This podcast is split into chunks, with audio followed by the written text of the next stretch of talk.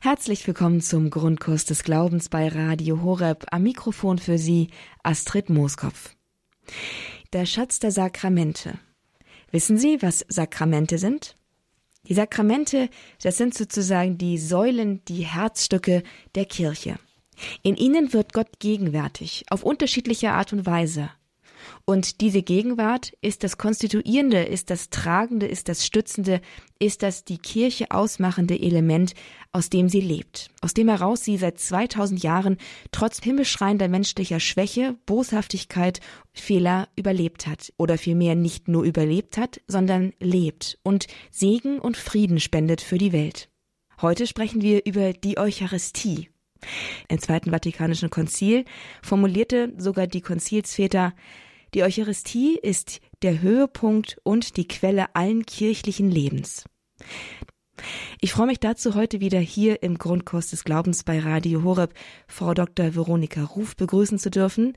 Sie ist theologische Fachreferentin im Bereich Liturgie im Bistum Augsburg und heute wird sie uns, wie gesagt, das Sakrament der Eucharistie hier näher bringen. Ich freue mich, Sie jetzt hier erstmal hier begrüßen zu dürfen. Grüß Gott und guten Tag, Frau Dr. Veronika Ruf.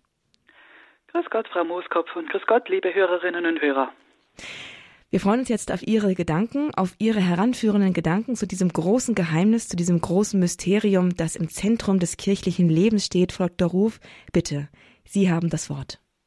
Liebe Hörerinnen und Hörer, ich möchte Sie am Beginn dieser Sendung über drei Dinge zum Staunen bringen. Das erste Staunen, dass die Messe so universal, so vielfältig ist. Dazu eine kleine Anekdote. Ich war bei der Beerdigung des heiligen Papst Johannes Paus II. 2005 äh, in Rom dabei. Es nahmen drei Millionen Menschen teil aus aller Herrenländer. Sie waren auf dem Petersplatz verteilt oder auch auf den Plätzen der ganzen Stadt Roms. Das ist noch nicht einmal gerechnet die Menschen, die die Live-Übertragung durch die Medien mitverfolgten. Es war überwältigend, mit dieser Menschenmenge auf dem Petersplatz die Eucharistie zu feiern. Am nächsten Tag war wieder eine heilige Messe. Es war im Generalat der Palutiner bei Trastevere. Da waren wir nur zu dritt. Ein befreundeter Priester, meine Freundin und ich. Das ist jetzt zwar schon eine Weile her, aber es beeindruckt mich immer noch. Die Messe ist dieselbe, ob mit drei Millionen oder mit drei Leuten. Egal ob in USA, Afrika, Asien, die Messe ist immer die gleiche. Sie läuft gleich ab. Es passiert immer dasselbe. Nur die Sprache ist anders. Ist das nicht erstaunlich? Vielleicht haben Sie auch schon einmal solche besonderen Messen erlebt, eine heilige Messe in Lourdes oder sonst einer Wallfahrt, vielleicht eine Hochzeitsmesse oder vielleicht auch eine gewöhnliche Werktagsmesse, die für sie bedeutsam war. Das zweite Staunen, das ich Ihnen nahebringen möchte, die Messe, ähm, da machen wir jetzt einen Sprung und ich lese Ihnen einen Text vor und ich lasse Sie raten und äh, worum es sich handelt. Und zwar, äh, da heißt es, am Tag, den man Sonntag nennt, findet eine Zusammenkunft aller statt. Dabei werden die Denkwürdigkeiten der Apostel oder die Schriften der Propheten vorgelesen. Hat der Vorleser aufgehört, so hält der Vorsteher eine Ansprache, worin er zur Nachahmung all dieses Guten ermahnt und auffordert. Dann stehen wir aber auf und senden Gebete empor. Haben wir das Gebet beendet, so begrüßen wir einander mit dem Friedensgruß. Dann wird dem Vorsteher der Brüder Brot und ein Becher mit Wein gebracht. Er nimmt das und sendet Lob und Preis zum Vater aller Dinge durch den Namen des Sohnes und des Heiligen Geistes empor und spricht eine lange Danksagung dafür, dass wir dieser Gaben von ihm gewürdigt worden sind. Hat er die Fürbitten und das feierliche Dankgebet beendet, so stimmt das ganze Volk ein mit dem Amen. Nach der Danksagung des Vorstehers und der Zustimmung des ganzen Volkes teilen die Diakone jedem Anwesenden von dem, von dem unter Danksagung geweihten Brot, Wein und Wasser und bringen davon auch den Abwesenden. Soweit dieser Text. Jetzt möchte ich Sie mal raten lassen. Was ist denn das für ein Text? Also offensichtlich handelt es sich um eine Beschreibung der heiligen Messe. Sie können ja hm, bestimmte Elemente wiedererkennen. Die Schriftlesungen, die Fürbitten, den Friedensgruß, die Wandlung und so weiter. Also offensichtlich äh, wird hier die heilige Messe beschrieben. Auch äh, der letzte Satz heißt dann, diese Nahrung heißt für uns Eucharistie. Also kein Zweifel aber die Sprache ist ein bisschen, ähm, ja, wie soll man sagen, altertümlich oder, oder holprig. Ähm, und in der Tat, dieser Text, und das ist eben das zweite Staunen, dieser Text ist fast 2000 Jahre alt. Er stammt von Justin dem Märtyrer, der ihn um 150 nach Christus verfasst hat. Also, wir staunen, die Messe ist dieselbe mit den gleichen Elementen durch alle Jahrhunderte hindurch. Es ist die gleiche Messe, die unsere Eltern, Großeltern, Urgroßeltern und alle Generationen äh, bis ins, äh, vor, vor 2000 Jahren hinein gefeiert haben. Also die Messe ist so alt. So sind wir nicht nur weltweit mit allen Katholiken, die jetzt leben, verbunden, sondern auch mit allen, die je gelebt haben und leben werden. Egal wo ich bin oder in welcher Zeit ich lebe, ich gehöre dazu. Wer glaubt, ist nie allein, sagte Benedikt XVI. bei seinem Bayern-Besuch. Wer zur katholischen Kirche gehört, der gehört zur Gemeinschaft der Heiligen, die alle Zeiten umfasst. So, das war das zweite Staunen. Die Messe ist so alt. Kommen wir zum dritten Staunen. Die Messe ist so biblisch. Da frage ich Sie, wo denken Sie, kommt die Bibel in der heiligen Messe vor? Vielleicht denken Sie jetzt unwillkürlich an die Schriftlesungen aus dem Alten und dem Neuen Testament natürlich, die Evangelientexte, vielleicht noch die Einsetzungsworte, die Jesus beim letzten Abendmahl gesprochen hat, oder das Vaterunser. Ja, das stimmt alles. Doch es gibt noch viele andere Texte, die alle aus der Bibel genommen sind. Das fängt schon beim Kreuzzeichen an. Hm, Matthäus 28, tauft sie im Namen des Vaters und des Sohnes und des Heiligen Geistes. Also ein direktes Zitat aus der Bibel. Ja, und überhaupt, wie die Messe äh, beginnt. Allein dieser Gruß, den, den der Priester spricht, wenn er die Messe beginnt, der Herr sei mit euch. Da, da sagt er ja nicht guten Tag oder guten Morgen, sondern der Herr sei mit euch, weil das eben auch aus der Bibel stammt. Schon im Alten Testament gibt es einige Stellen, aber ich lese Ihnen jetzt mal zwei aus dem Neuen vor, nämlich 2 Thessalonicher 3,16. Da schreibt der Paulus an die Thessalonicher, der Herr des Friedens aber schenke euch den Frieden zu jeder Zeit und auf jede Weise, der Herr sei mit euch allen. Oder auch denken Sie, wie der Engel Gabriel Maria begrüßt hat, Lukas Evangelium. Der Engel trat bei ihr ein und sagte, sei gegrüßt, du Begnadete, der Herr ist mit dir. Also sprich, das ist ein biblischer Gruß. Oder wenn äh, die Messe mit einer längeren Eröffnung begonnen wird, einem längeren Gruß, dann kann der Priester auch 2 Korinther 13, 13 zitieren.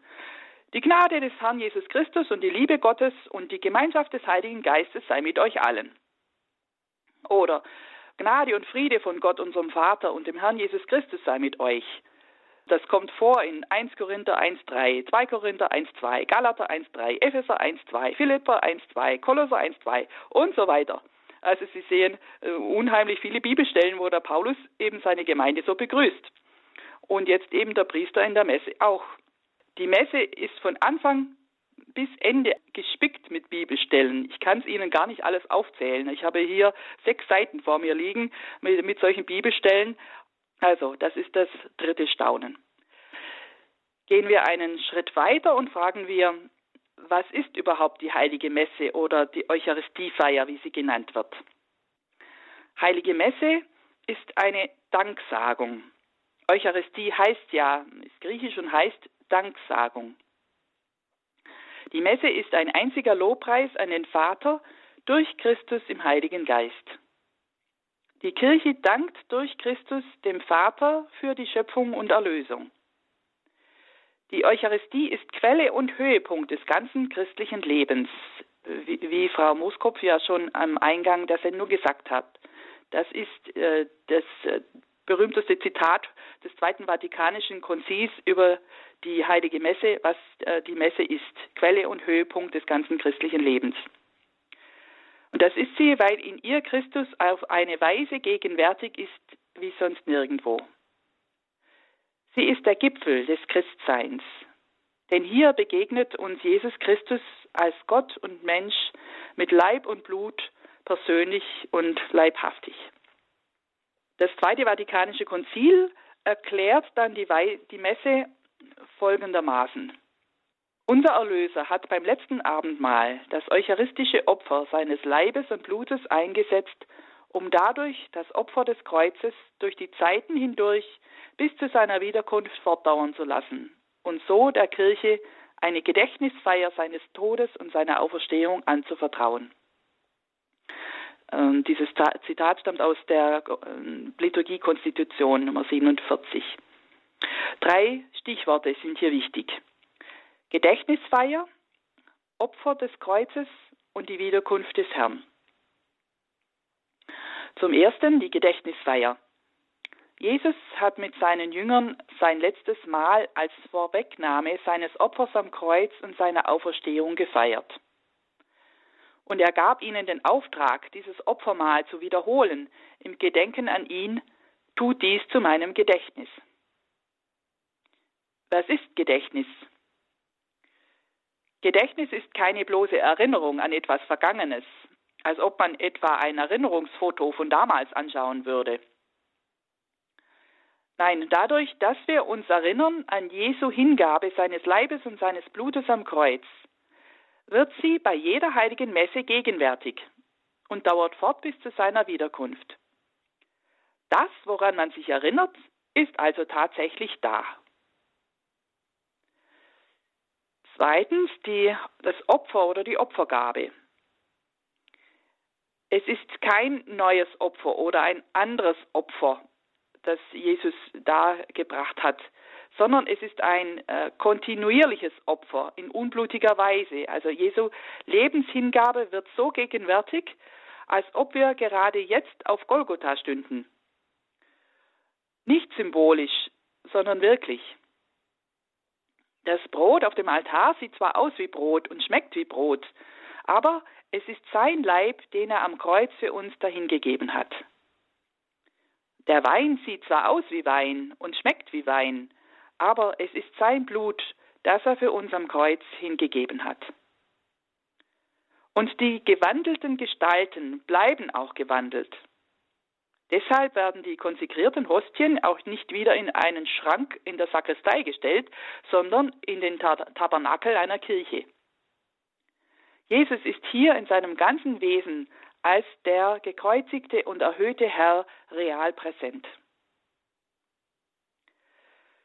Drittens noch die Wiederkunft, bis du kommst in Herrlichkeit. Jesus ist nicht im Tod geblieben, sondern auferstanden. Und das ist auch unser Ziel. Wir werden durch die Feier der heiligen Messe in seinen Tod und seine Auferstehung mit hineingezogen, indem wir seinen Leib essen und sein Blut trinken. Das ist das Pascha-Mysterium, das Geheimnis des Glaubens. Deinen Tod, o oh Herr, verkünden wir und deine Auferstehung preisen wir, bis du kommst in Herrlichkeit. So beten wir nach der Wandlung. Wir warten auf ihn, indem wir seine Wiederkunft vorwegnehmen. Er kommt ja in jeder Messe auch schon wieder zurück und dann in voller Wirklichkeit, wenn alles vollendet ist, am Ende der Zeiten. Schauen wir uns jetzt die Gegenwart des Herrn in der Eucharistie nochmals genauer an.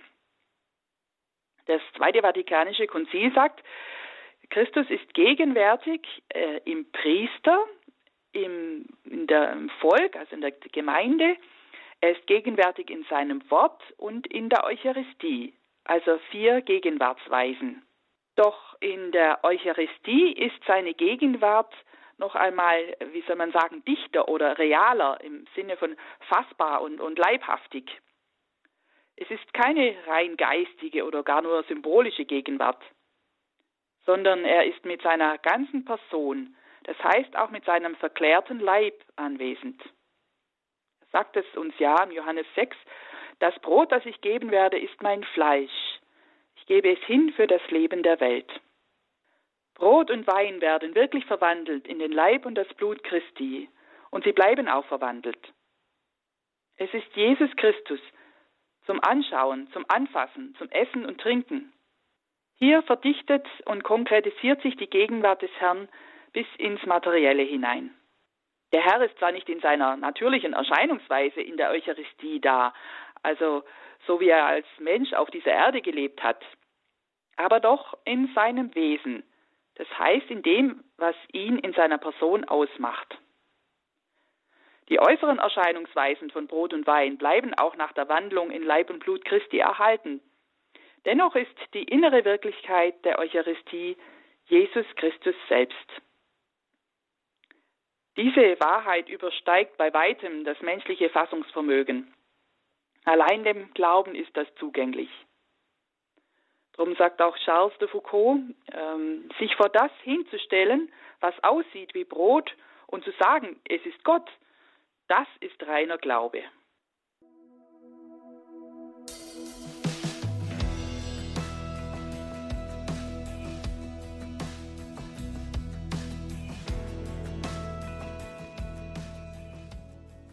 Grundkurs des Glaubens bei Radio Horeb mit dem Thema Der Schatz der Sakramente. Ich begrüße Sie ganz herzlich dazu, wieder hier im Programm von Radio Horeb. Ich bin Astrid Mooskopf. Die Eucharistie steht im Zentrum der Kirche, des kirchlichen Glaubens, des kirchlichen Lebens.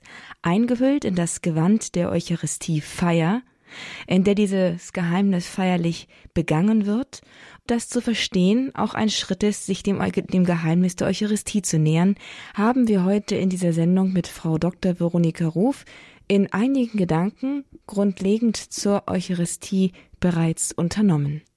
Gedächtnisfeier, die Eucharistie als Opfergabe und mit unter dem Aspekt der Wiederkunft des Herrn, Jesus als der Auferstande, als der verklärte Herr, der uns auch in der Eucharistie gegenwärtig wird. Und nicht zuletzt natürlich einfach, dass uns bewusst wird, dass in der Eucharistie Jesus tatsächlich gegenwärtig ist. Nicht nur ein blasser Abglanz einer zeitlichen Erinnerung, sondern reale und wirklich greifbare leibhaftige Gegenwart. Wir freuen uns jetzt, dieses Geheimnis ein wenig vertieft noch kennenlernen zu dürfen im Ablauf der Eucharistiefeier. Dr. Veronika Ruf aus Augsburg, sie ist theologische Fachreferentin im Ordinariat, wird uns weiter in dieses Geheimnis einführen. Ja, danke schön, Frau Mooskopf. Wir schauen jetzt auf den Ablauf der Feier der Eucharistie und schauen erstmal, in welche äh, Teile sich die Eucharistiefeier gliedert. Ähm, es hängen zwei Hauptteile miteinander zusammen, nämlich der Wortgottesdienstteil und die Eucharistiefeier. Also Eucharistiefeier kann sowohl die gesamte Feier bezeichnen, wenn wir sagen, wir feiern am Sonntag Eucharistie, dann meint das das Gesamte. Aber jetzt in diesem äh, Sinne, im engeren Sinne, äh, ist das dann der zweite Teil, wo es äh, wirklich um, um, um das Sakrament der Eucharistie geht. Wobei diese beiden sind immer mm, miteinander verbunden. Der Wortgottesdienstteil, auch das ist übrigens auch bei jeder Sakramentenfeier.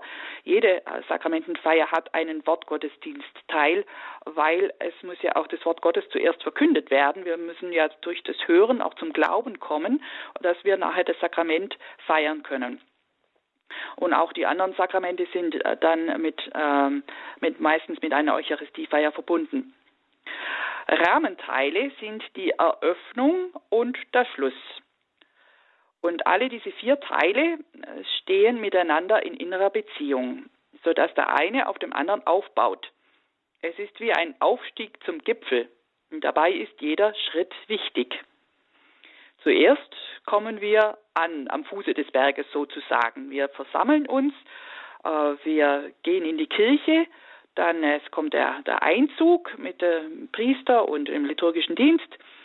Äh, die Begrüßung, da haben wir ja schon vorher etwas dazu gesagt, dass das alles biblisch ist, das Kreuzzeichen, so beginnt die Messe. Dann das Schuldbekenntnis ist auch notwendig, dass wir überhaupt ähm, fähig werden zu feiern. Weil wenn wir so schmuddelig sozusagen innerlich sind, auch von mancher Sünde belastet und den Kopf voller, noch voller Alltagssorgen haben, können wir uns gar nicht äh, einlassen auf diese Feier. Wir müssen uns erst frei machen bzw. befreien lassen, äh, die Schuld vergeben lassen werden ja auch in der Eucharistiefeier lässliche Sünden vergeben, gerade in diesem Schuldbekenntnis, im Bußakt. Äh, übrigens noch eine Ergänzung das ist nicht nur, sind nicht nur Worte, die aus der Bibel genommen sind. Unsere Messe ist nicht nur mit Worten gespickt aus der Bibel, sondern auch mit Gesten. Hätten Sie es gewusst, dass dieses an sich an die Brust klopfen beim Schuldbekenntnis durch meine Schuld, durch meine Schuld, durch meine große Schuld, dass das auch äh, eine biblische Geste ist, nämlich vom Zöllner im Tempel. Da heißt es bei Lukas 18, 13, der Zöllner aber blieb ganz hinten im Tempel stehen und wollte nicht einmal seine Augen zum Himmel erheben, sondern er schlug sich an die Brust und betete, Gott sei mir Sünder gnädig. Also selbst diese Geste ist biblisch. Dann, wenn wir befreit sind von der Schuld, können wir den Herrn begrüßen im Kyrie, dem Herrn erbarme dich. Das ist jetzt ein, nicht eigentlich ein, ein äh, Barmherzigkeit oder ein erbarmender Ruf, sondern ein, ein lobpreisender Ruf. Der Herr kommt, also Kyrie, ist ein Begrüßungsruf. Da wurde früher der, der Kaiser begrüßt, als er nach einer siegreichen Schlacht in Rom wieder eingezogen ist. Aber unser Herr ist nicht der Cäsar, sondern Jesus Christus. Und so begrüßen wir ihn dreimal mit dem Herr, erbarme dich.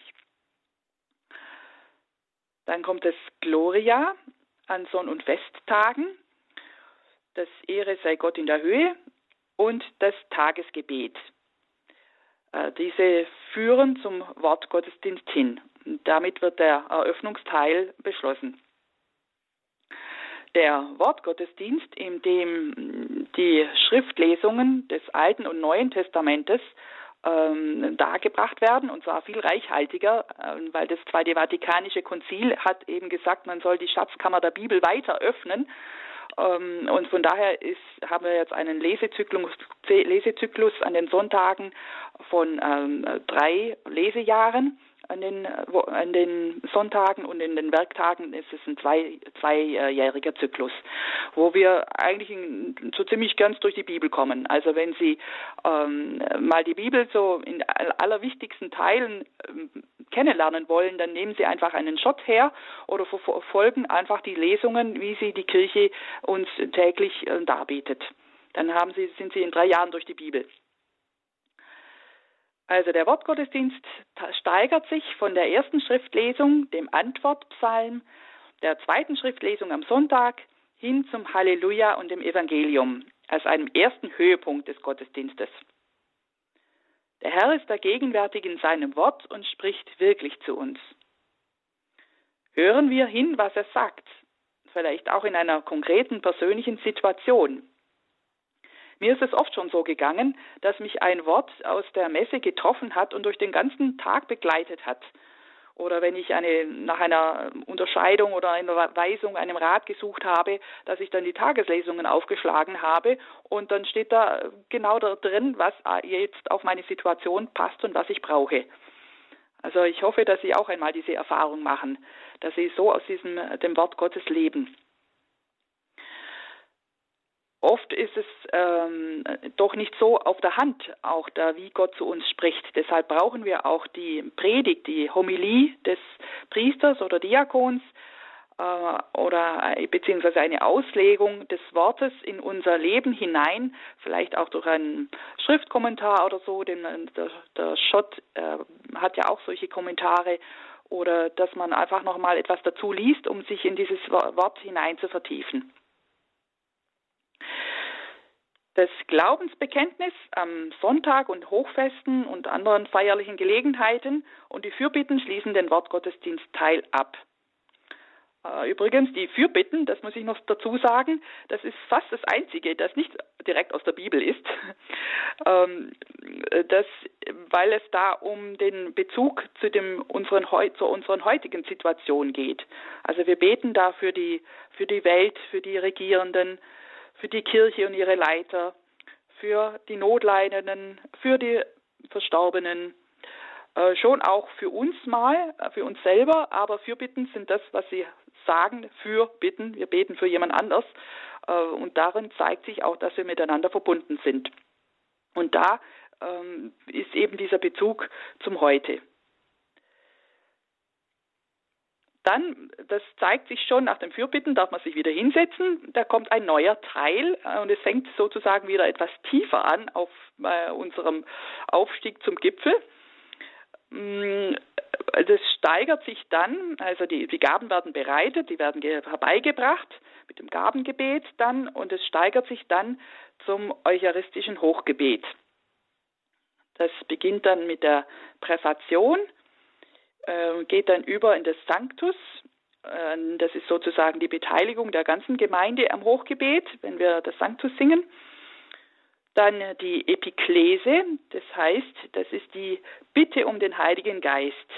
Wir beten, dass der Heilige Geist kommt über Brot und Wein, damit sie verwandelt werden in Wein und Blut Jesu Christi. Auch bei den anderen Sakramenten, das sehen wir dann noch, gibt es immer diese Bitte um den, den Geist, dass er herabkommt, weil ohne den Heiligen Geist gibt es kein Sakrament. Es ist die, der Heilige Geist, der Christus gegenwärtig macht und äh, wirksam macht für uns im Sakrament.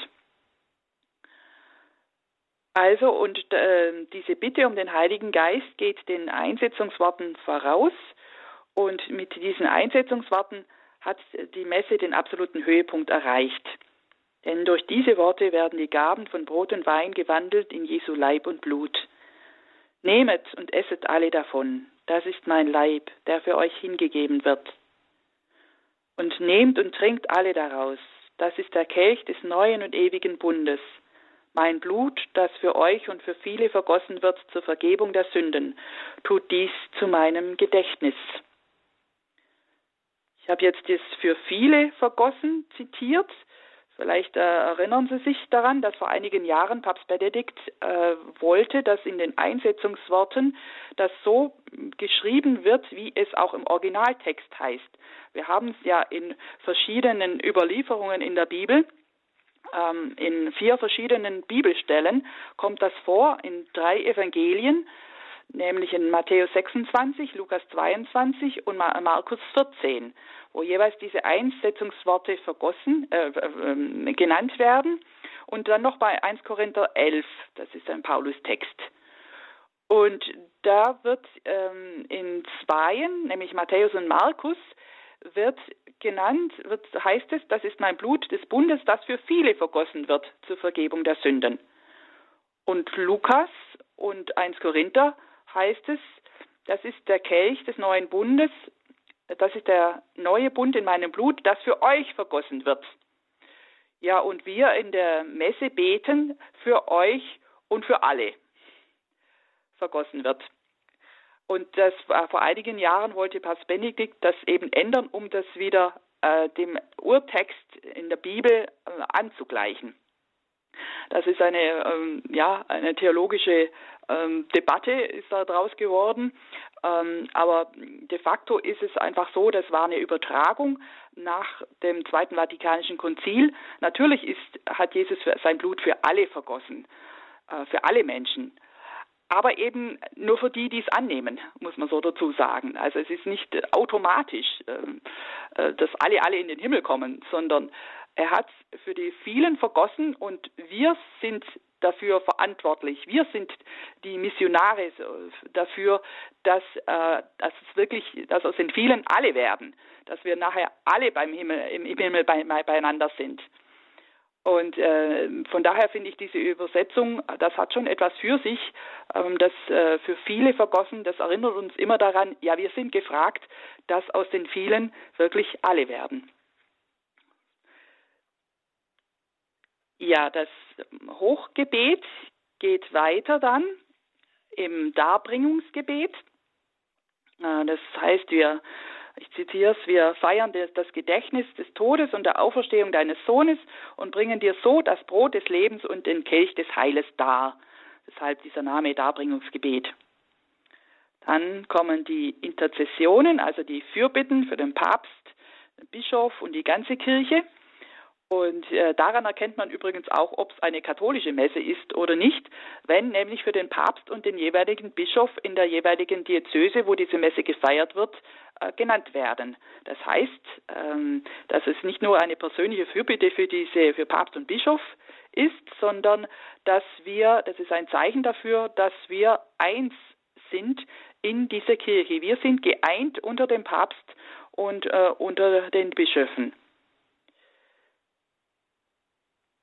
und auch äh, wird gebetet für die ganze Kirche natürlich, äh, für die Verstorbenen. Und das steigert sich dann bis zur sogenannten Schlussdoxologie. Doxa, das ist griechisch und heißt Herrlichkeit, also die Herrlichkeit zum Schluss, die Verherrlichung Gottes. Durch ihn und mit ihm und in ihm ist dir Gott allmächtiger Vater in der Einheit des Heiligen Geistes alle Herrlichkeit und Ehre. Das ist also diese Schlussdoxologie. Nach dem Hochgebet kommt dann das Vaterunser, der Friedensgruß, das Agnus Dei, also das Lamm Gottes und der Kommunionempfang. Und dieser Kommunionempfang ist der Höhepunkt für den Einzelnen wie auch für die ganze Kirche als Ganze. Wir werden das, was wir essen, Leib Christi, so Augustinus. Ja, und ähm, es nützt ja eigentlich nichts, wenn Christus gegenwärtig wird auf dem Altar, wenn da Wandlung passiert und nicht diese Wandlung in uns geschieht. Drum gibt es da auch noch eine zweite Bitte um den Heiligen Geist, nämlich dass er uns verwandelt, dass wir das werden sollen, Leib Christi, dass wir eine Gemeinschaft, wirklich eine Gemeinschaft werden in der Kirche, dass wir eins werden mit Christus und untereinander. Das Schlussgebet beschließt dann diesen zweiten Teil der heiligen Messe. Dann kommen wir zum Abschluss, also diesem letzten Teil der Messe. Ähm, der ist eigentlich ziemlich kurz und knapp. Segen und Entlassung. Das ist, kürzer könnte es eigentlich nicht sein. Hm, wobei das, gerade das Schlusswort hat es noch in sich. Das Wort Messe ist nämlich abgeleitet vom Schlusswort ite missa est. Geht, ihr seid gesandt. Die Gläubigen sollen am Ort tiefster Begegnung mit dem Herrn Kraft schöpfen, um hinauszugehen und Zeugnis für ihn zu geben. Jetzt fragen wir zum Schluss noch, was bewirkt denn die Eucharistie? Ich habe ein paar Sachen ja schon genannt. Einmal, die, es bewirkt die Verbindung mit Christus. Ziel dieses Sakraments ist ja die Gemeinschaft mit Jesus Christus. Er ist nicht gekommen, um irgendeine Lehre zu bringen, sondern sich selber. Er möchte sich von uns nicht nur berühren, sondern sogar essen und trinken lassen, um wirklich in uns sein zu können. So ist Eucharistie letztlich auf Kommunion ausgerichtet, auf das innige Einswerden mit ihm. In dieser Begegnung mit Jesus werden wir mit ihm vereint, im Glauben gestärkt, von Schuld befreit, im Leben geheiligt und zum Vater geführt, um immer bei ihm zu leben. Diese Gemeinschaft soll in der Tat ewig fortbestehen. Der Kirchenvater Ignatius von Antiochien nannte die Eucharistie Medizin der Unsterblichkeit und das Gegengift gegen den Tod. Diese Einigung und Heiligung geschieht natürlich nicht auf einmal. Sie erneuert und vertieft sich bei jeder Feier der Eucharistie. Darum ist die regelmäßige Teilnahme an der Eucharistie so wichtig. Diese zweite Wirkung ist die Einheit untereinander. Die Begegnung erschöpft sich nicht in der Begegnung des Herrn mit dem Einzelnen. Wie ich schon sagte, Eucharistie ist immer auf Gemeinschaft der Kirche angewiesen und auf sie ausgerichtet. Durch die Eucharistie verwirklicht sich die Kirche, weil sie durch die Eucharistie immer mehr zu dem zusammenwächst, was sie an sich schon ist, der Leib Christi. Also der Empfang des Leibes und Blutes Christi hat als Ziel nicht nur das Einswerden mit Jesus Christus, sondern die Gemeinschaft mit allen, die an ihn glauben. Und weil Eucharistie eine Ewigkeitsdimension hat, sind daran auch alle beteiligt, die je in ihrem Leben zu Christus gehört haben und noch zu ihm gehören werden. Sie ist Gemeinschaft mit der Gemeinschaft der Heiligen. Und ein letztes noch, äh, die Eucharistie schenkt die Kraft für ein Leben aus dem Glauben. Im Alltag zeigt es sich dann, ob diese Verbindung die Kraft ist, aus der wir leben. Bei der heiligen Mutter Teresa von Kalkutta war das sicher, sicher so. Sie sagte, das eucharistische Opfer ist die geistliche Nahrung, die mich am Leben erhält. Ohne sie könnte ich keinen einzigen Tag, ja keine Stunde meines Lebens überstehen. In der heiligen Eucharistie empfangen wir Christus in der Gestalt des Brotes. In den Slums sehen und berühren wir Christus in den ausgezehrten Leibern und in den im Stich gelassenen Kindern. Soweit äh, Mutter Teresa. So äh, wie sie sollen auch wir gestärkt sein in unserem Leben durch die sonntägliche und vielleicht auch ab und zu am Werktag äh, die Eucharistie. Ich wünsche Ihnen, dass die häufige Mitfeier der heiligen Messe und auch die eucharistische Anbetung Kraftquelle und Höhepunkt Ihres Lebens sind. Ich danke Ihnen fürs Zuhören.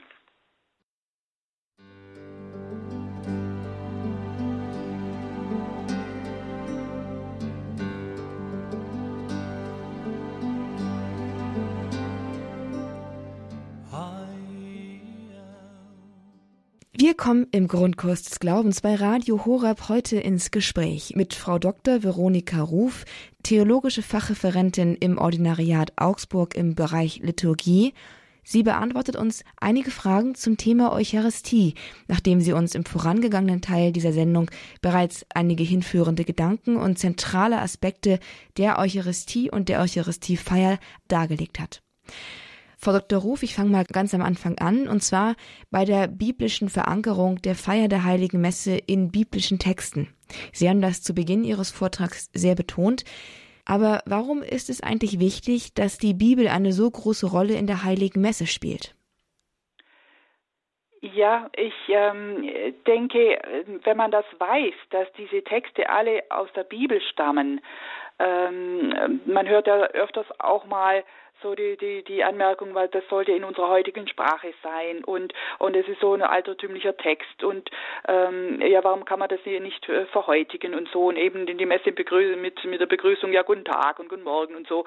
Äh, mhm. Es hat schon auch seinen, seinen Platz, aber äh, dass es eine solche große Tradition hat, dass über die ja, zwei Jahrtausende die Messe äh, so ähm, äh, auf diesen alten, ehrwürdigen Texten äh, beruht, äh, das äh, ist doch nochmal eine ganz, ganz tiefe äh, Erkenntnis, vor allem, ich denke auch mit dem ökumenischen Dialog, wenn man sieht, ähm, die Evangelischen und äh, andere, ähm, die Freikirchler, die äh, schätzen ja auch die Bibel sehr und das wäre für mich auch ein Anknüpfungspunkt zu sagen, ja, wir stehen auf der Bibel und das muss man erstmal wissen, was alles biblisch ist und dass sie sich wieder ins äh, Gedächtnis zu rufen. Und es ist, Bibel ist einfach Wort Gottes. Also es ist äh, ähm, uns geschenkt, äh, Christus als das Wort Gottes, der, der uns den Vater offenbart und das haben wir verbrieft im, und niedergelegt in der Heiligen Schrift. Und äh, es gibt eben nichts ähm, Kostbareres ähm, als dieses Wort, das uns wirklich, ähm, ja, in dem Christus uns aufscheint, in dem er uns nahe ist. Also darum kann, können zum Beispiel auch Lesungen nicht einfach äh, ersetzt werden durch einen anderen schönen Text, sondern es ist immer der, die Bibel, die da zu Wort kommt. Die Bibel, das Wort Gottes, Jesus als das fleischgewordene Wort Gottes, das scheint also, dass, dass die ganze Eucharistiefeier, man bewegt sich die ganze Zeit im Fluidum der Gegenwart Christi Gottes, also sowohl im Ausdruck als auch, wie Sie uns gerade dargelegt haben, im Wesen, nämlich in der Eucharistie. Ist das so richtig zu verstehen? Ja, genau. Also jetzt kommen wir schon sehr ins Theologische hinein. Aber es, ist so, Christus ist das Wort Gottes. Und äh, die, die Bibel ist ja an sich jetzt nicht einfach so vom Himmel gefallen. Ähm, aber es, es ist Gottes Wort in Menschenwort. Aber es ist eben auch Gottes Wort. Christus spricht zu uns. Wenn jetzt also der Priester oder Diakon das Evangelium vorliest, dann liest er nicht irgendeinen Text vor, sondern da spricht Christus zu uns höchstpersönlich. Und äh, das so unmittelbar zu hören aus seinem Mund, äh, auch der Priester spricht ja in persona Christi. Er ist der Stellvertreter Christi. Er ist ja nicht als, steht da nicht als Privatperson, sondern Christus ist ihm, in ihm gegenwärtig und spricht durch ihn, durch sein Amt äh, zum, zu uns, zum Volk, um uns in diese Beziehung, in diese Verbindung zu bringen mit Gott. Die Begegnung mit Gott ist das Zentrum der Eucharistie. Der Mensch begegnet Gott, ein Geheimnis, das zu verstehen letztlich unsere menschliche, unser menschliches Vermögen übersteigt, haben Sie auch im Vortrag erwähnt. Und doch gibt es einen Unterschied zwischen der Begegnung in der Eucharistie, nicht nur weil es Gott ist, sondern weil es irgendwie in diesen liturgischen Rahmen eingebettet ist. Den liturgischen Rahmen haben Sie uns erklärt. Ähm, aber wo ist der Unterschied von der Begegnung mit, von der Begegnung mit Gott in der Eucharistiefeier im liturgischen Rahmen zu der Begegnung in, zu der Begegnung in der privaten Frömmigkeitsform? Es kann fast der Eindruck entstehen, dass Gott ein anderer ist in der privaten Frömmigkeitsform, weil er einem in einer anderen Form irgendwie begegnet und fast ein bisschen auch mit anderen Attributen. Können Sie uns den Unterschied zwischen der zwischen der persönlichen und, sage ich mal, privaten Form des, der privaten Form der Begegnung mit Gott und der Begegnung mit Gott im Rahmen der Eucharistiefeier erklären? Äh, ja, äh, gut. Also Jesus ist natürlich Jesus.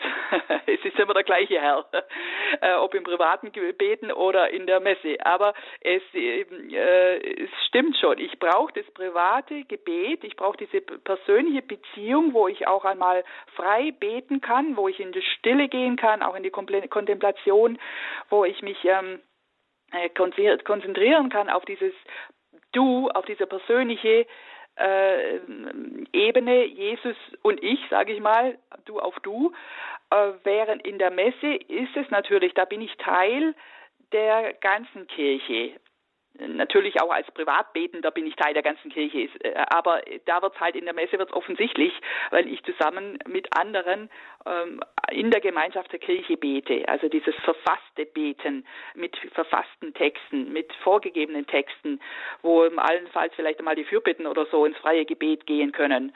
Aber der Rest ist ja wirklich äh, Ritus. Mhm. Und es, das eine befruchtet das andere. Also ich brauche auch dieses persönliche Beten, weil sonst kann ich mit dem Ritus nichts anfangen. Sonst erfüllt es sich, sich auch nicht mit Leben. Und ich, ähm, ähm, also das eine bedingt das andere, äh, glaube ich. Liturgie ist ja auch Gebet. Gebet vieler Einzelner und Gebet der Gemeinschaft. Und, und solche Gebetselemente für das persönliche Beten gibt es schon auch in der Messe. Zum Beispiel beim Tagesgebet. Da spricht der Priester, lasset uns beten und dann kommt eigentlich erst einmal Stille. Und äh, da muss man halt wissen, dass in dieser Stille sind äh, die Gläubigen aufgefordert, ihre ganz persönlichen Gebete, das, was sie mitgebracht haben aus dem Alltag, wie in ein, ein Körbchen sozusagen bei der Kollekte reinzugeben und einzusammeln in dieser Stille. Und das, das Gebet, das der Priester dann spricht, ähm, das ist sozusagen die Zusammenfassung von all dem. Darum heißt dieses Gebet auch Kollekta, also Sammelgebet. Mhm. Und äh, das, ist, das sind so kleine Details, die muss man halt einfach wissen. Ähm, und dadurch wird auch die Messe reicher, wenn ich weiß oder ähm, ja, spüren kann, an diesen Stellen komme ich persönlich auch vor mit meinen Anliegen und meinen Gebeten. Wie verhält es sich denn bei der Feier der Heiligen Messe und in der Begegnung mit Gott dort stattfindet mit dem Thema Gewohnheit und Regelmäßigkeit und Häufigkeit und auch mit der Disposition? Sie sprachen von einem regelmäßigen und vielleicht auch häufigen Messbesuch, der das innere Leben, die innere Begegnung mit Gott vertieft und stärkt. Was sagen Sie zum Thema, ja, Gewohnheit, Regelmäßigkeit und innere Bereitschaft, Gott zu empfangen und Gott zu begegnen? Mhm. Ja, also äh, Sie sprechen das an, das Heiligsein, dazu gibt es ja auch das Sakrament der Beichte. also wenn man schwere Sünden hat, dann ist man da eben nicht disponiert oder das heißt in, in, äh, in einer rechten äh, Haltung auch daran teilzunehmen. Und dann empfiehlt es sich natürlich zuerst auch zur Beichte zu gehen. Und das heißt jetzt auch nicht nur bei den schweren Sünden, sondern, sondern auch bei den weniger schweren, weil viel kleiner Dreck macht auch letztendlich einen großen Dreckhaufen. Und äh, das hindert uns natürlich auch gut dabei zu sein und mitzufeiern. Ähm, dann gibt es natürlich auch den, den Aspekt, dass man einfach, wenn man aus dem Alltag kommt und so noch voll ist von allem und es einfach schwer hat, das hinter sich zu lassen und dann einfach nicht so konzentriert dabei sein kann, wie man es eigentlich will, das ist, äh, wie soll ich sagen, fast höhere Gewalt. Also da kann man oft auch nichts dafür. Gedanken schweifen einfach ab und dann gilt einfach der Wille fürs Werk. Das heißt, äh, ich will ja da gut dabei sein und dann wird der Herr mit seiner Gnade schon auch wirken. Und das ist auch das Schöne eben an, den, an der Eucharistie. Der Herr ist ja die Hauptsache. Er wirkt ja. Er tut ja sein Wunder an mir. Ähm, er begegnet mir ja. Und, ähm, und das geschieht äh, absolut sicher. Das ist ja das Schöne bei den Sakramenten, dass sie wirklich wirken. Egal wie ich mich jetzt da innerlich ähm, mir einen abstample, um, um äh, gut dabei sein zu können. Ähm, äh, klar muss ich meins dazu tun, aber das Größere ist ja, was er tut. Und das ist immer das Schöne.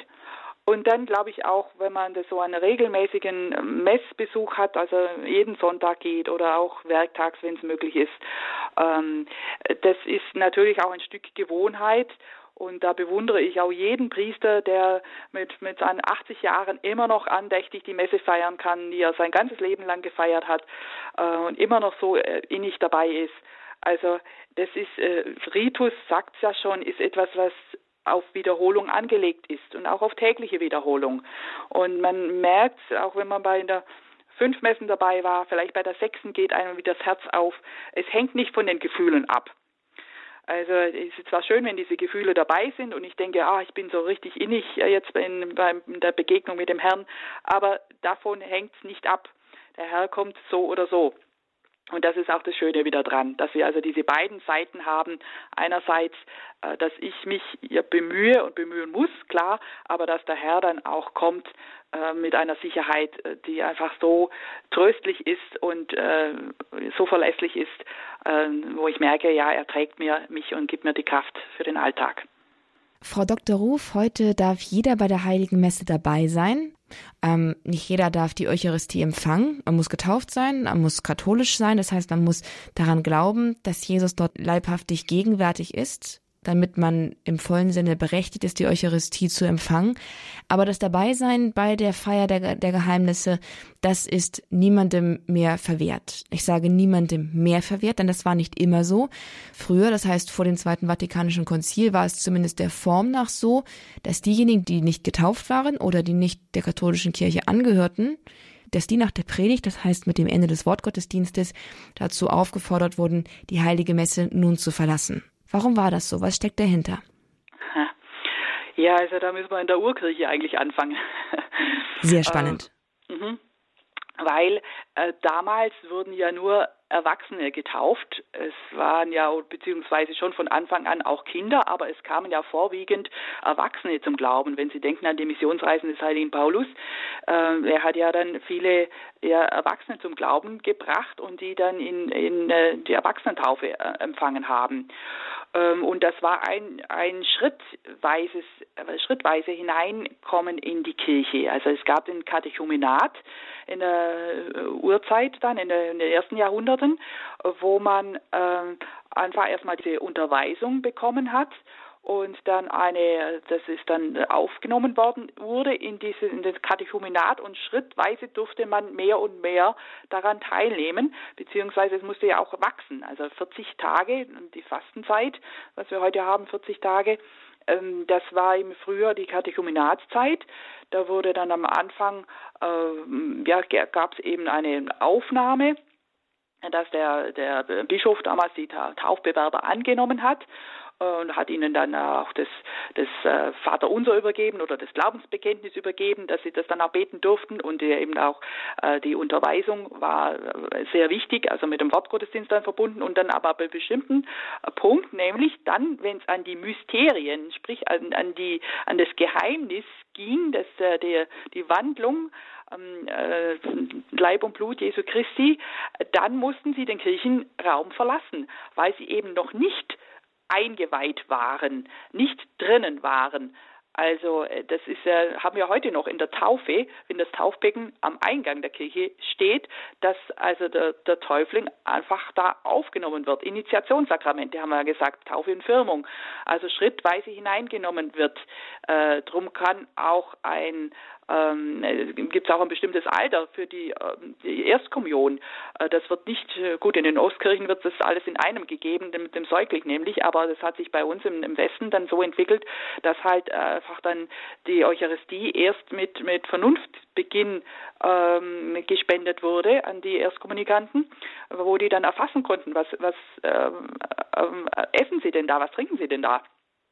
Und so ist es auch kein zurückgewiesen werden in dem Sinne, dann wieder rausgeworfen werden, sondern einfach diesen Respekt vor dem Geheimnis und äh, zu sehen, ja, ich bin da noch nicht voll eingegliedert. Drum ist eben die, die, die Eucharistie das dritte Eingliederungssakrament in die Kirche. Und ich da glaube, von, von daher muss man sehen, es ist nicht keine Zurückweisung, sondern einfach ein noch nicht bereit sein äh, für das volle ähm, für die volle Teilhabe. Und die geschieht eben dann erst mit der Eucharistie. Okay, das ist einleuchtend. Haben Sie ganz herzlichen Dank, Frau Dr. Ruf, für diese Erklärungen. Mhm. Ich bin mir sicher, dass wir noch einiges dazu würden besprechen können, aber die Zeit reicht leider nicht. Deswegen müssen wir jetzt zum Ende unserer Sendung kommen und und weil es hier um die Sakramente ging und nicht nur um irgendeine Sache, über die man mal so ein bisschen nachdenken kann, sondern weil es etwas ist, was uns ganz persönlich, äh, spirituell angeht, wollen wir das Ganze auch hier mit einem Gebet beschließen. Frau Dr. Ruf, Sie haben uns ein schönes Gebet vorbereitet, mitgebracht. Bitte würden Sie mit uns und für uns hier jetzt zum Abschluss der Sendung über die Sakramente, das heißt hier heute über die Eucharistie, dieses Gebet sprechen und beten. Ein äh, Gebet zur Kommunion. Sie finden es im Gotteslob unter der Nummer 8 Abschnitt 3 ein Gebet aus der Zwölf Apostellehre, die stammt aus dem zweiten Jahrhundert, also auch ein Gebet, das schon fast 2000 Jahre alt ist, ähm, das ich Ihnen äh, zum Schluss vorbeten möchte. Du Herrscher, Allmächtiger, du hast alles geschaffen um deines Namens willen. Speise und Trank den Menschen zum Genuss gegeben. Uns aber hast du geistliche Speise und Trank geschenkt und ewiges Leben durch Jesus deinen Knecht. Für alles danken wir dir, weil du mächtig bist. Dir die Herrlichkeit in Ewigkeit. Amen. Amen haben Sie ganz herzlichen Dank, Dr. Ruf, für Ihre Zeit, für Ihre Erklärungen zum Thema die Eucharistie hier im Grundkurs des Glaubens bei Radio Horeb. Wir freuen uns auch auf zukünftige Folgen über die Sakramente mit Ihnen hier im Grundkurs des Glaubens. Aber für heute haben Sie ganz herzlichen Dank und bis zum nächsten Mal. Ja, auf Wiederhören. Das war der Grundkurs des Glaubens bei Radio Horeb. Hier mit Frau Dr. Veronika Roth, theologische Fachreferentin im Bereich Liturgie des Ordinariates im Bistum Augsburg. Sie hören wir das nächste Mal wieder am 10. Februar mit der Schatz der Sakramente, Buße und Krankensalbung. Die heutige Sendung zur Eucharistie und auch die vorangegangene zu Taufe und Firmung können Sie bei uns auf horeb.org in der Mediathek in der Rubrik Grundkurs des Glaubens nachhören und herunterladen. Natürlich auch andere interessante und spannende Sendungen aus dem Grundkurs des Glaubens und aus anderen Sendereien finden Sie ebenfalls in unserer Mediathek und es ist eine gute Möglichkeit, in unserer Mediathek und ich kann Ihnen nur empfehlen, sich einmal die Zeit zu nehmen und ein bisschen zu stöbern. Ich bin mir sicher, Sie werden auf etwas für Sie Interessantes und vielleicht auch Hilfreiches für wichtige Schritte in Ihrem Leben stoßen. Damit endet der Grundkurs des Glaubens. Schön, dass Sie mit dabei gewesen sind. Ich freue mich auf ein nächstes Mal und wünsche Ihnen aber für jetzt viel Freude mit dem weiteren Programm hier bei Radio Horeb und mit den Kollegen in der Sendebegleitung. Seien Sie herzlich gegrüßt aus dem Balderschwanger Medienhaus. Ich bin Astrid Mooskopf. Hier ist Radio Horeb. Leben mit Gott.